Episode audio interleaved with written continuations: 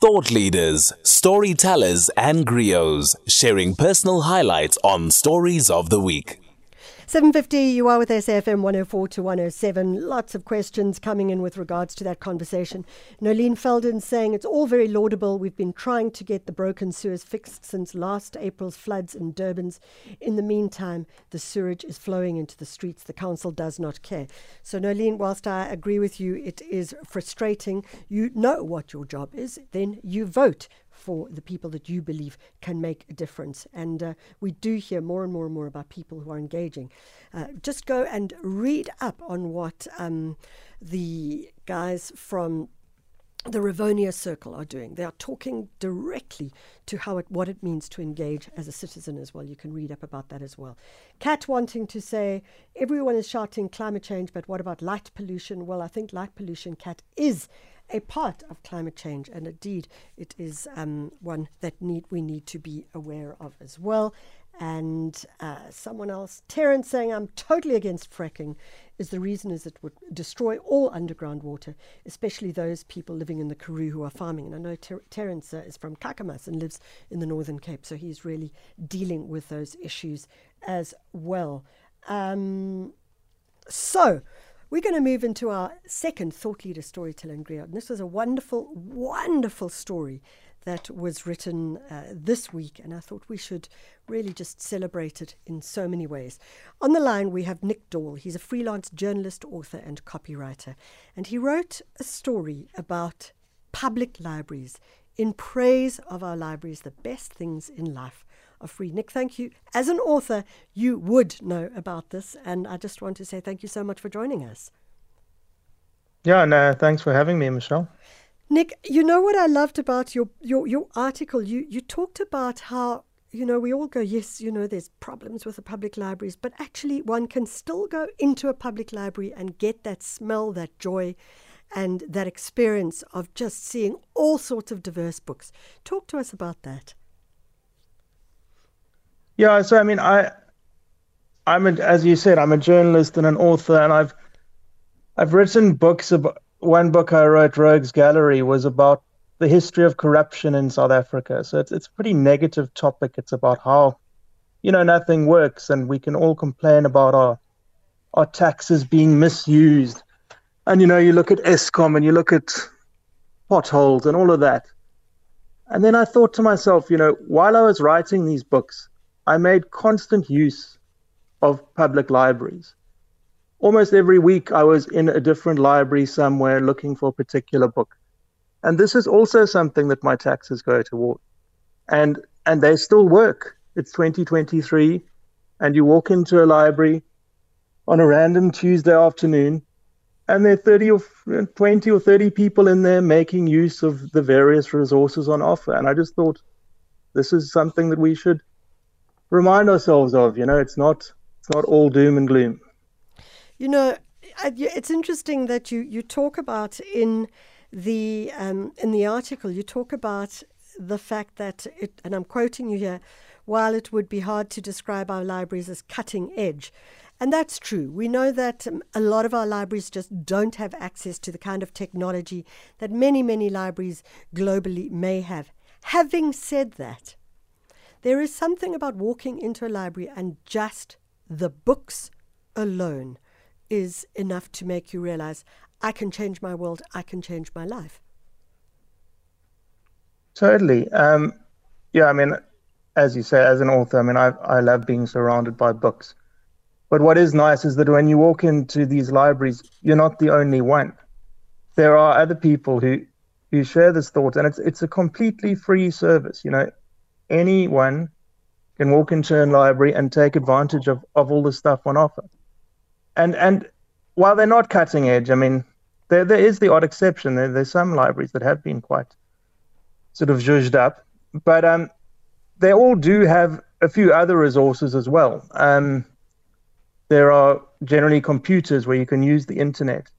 Uh, my local library, uh, where I live, we, we sort of quite close to an underprivileged area, and every afternoon after school, there are kids here who, the kids in the library who obviously don't have cell phones or laptops or, or Wi-Fi at home, who you know are doing what teenagers do and looking on the internet in the public library. And to me, that's another great thing. You know, it was a couple of weeks ago we interviewed someone who was working in a library, and I forget where the library was, somewhere in the Western Cape, if I recall. And what he decided to do was to create um, part of the library to turn it into a video game space. So kids could go and play video games, but they were only allowed to play video games if they proved that they had done their homework or they had done a certain amount of reading. I can't remember the exact details of that interview, but it was totally inspiring. And of course, all our listeners were like cheering him on. It seems to me that actually, as you say, a library can really do some things that maybe children are missing from home, at, but also reward them in their process of doing homework, reading, etc. Yeah, I mean, I think we have to to make a, a massive mention of the librarians. Librarians, I mean, you know, we don't want to generalize, but they are in my experience, fantastically helpful, friendly, and they, and they love their job, and they, and they are willing to, to to go the extra mile. I mean, so since writing the article, I've had quite a lot of comments on the article and emails, and just about these different initiatives. You know, this library has an after-school study program. This has a women's empowerment program. This one has a stamp collecting society or chess club or whatever it may be um, this week was Libraries Week, um, and I I did a few events at my local library. Um, on Thursday evening, a cold, rainy evening in Cape Town, 40 people came to listen yeah. to me talk about my latest book. Um, and yeah. you know, and there was engage, and there were people. There was a lot of engagement. Um, that there are and and then just another thing about librarians when i am on the hunt for some piece of information that i can't find anywhere else if you get the phone number of a librarian they are so generous with their time and information it's it's incredible i just last week i had it happen again they, like, they are they're like, oh no, it's that Nick Dall again, and he needs to find out about some character in our great past here in South Africa.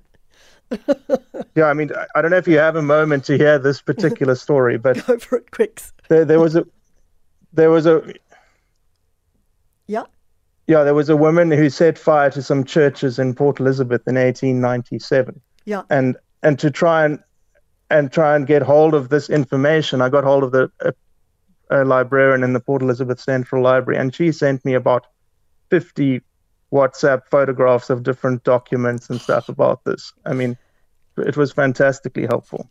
You know, Nick, I think your job must be fascinating digging through archives and talking about, you know, your book is called A Rogues Gallery, and it certainly uh, represents a series of rogues, but uh, it must be fascinating, nevertheless, when you look at it.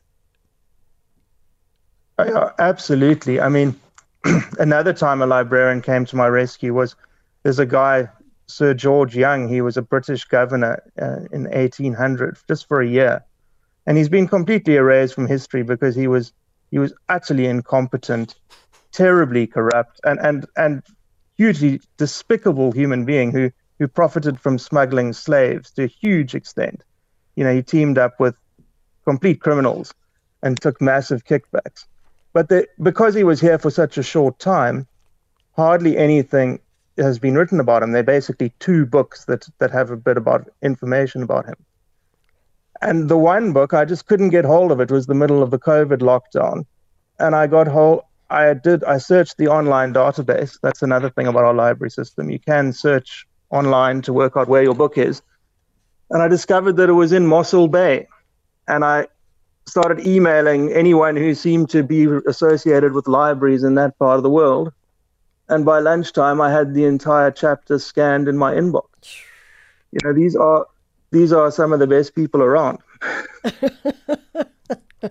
Nick, I want to say thank you so much for joining us and inspiring us. I'm actually going on a sabbatical for a while, but when I come back on the show, we'd love to have you on as a guest and uh, talk about uh, the fabulous Rogues Gallery. They might be despicable characters, but let's learn about them nevertheless. Yeah, just one more message. Just I encourage everyone, if you don't have a library card, get one. It's free and it entitles you to something like 20 books at a time Jeez. For a month. I mean, the, the numbers have all been up since COVID. It used to be seven books for two weeks, and now it's something. And uh, and there are all sorts of other free resources that they offer. And and if you're paying your taxes, Just one get a perk book. that you can take advantage of. Yeah. Nick Dall, he's an author, freelance journalist, a copywriter, and uh, the, as he says, the best things in life are free in praise of our public libraries. It's 8 o'clock. It's time for the news. Good morning.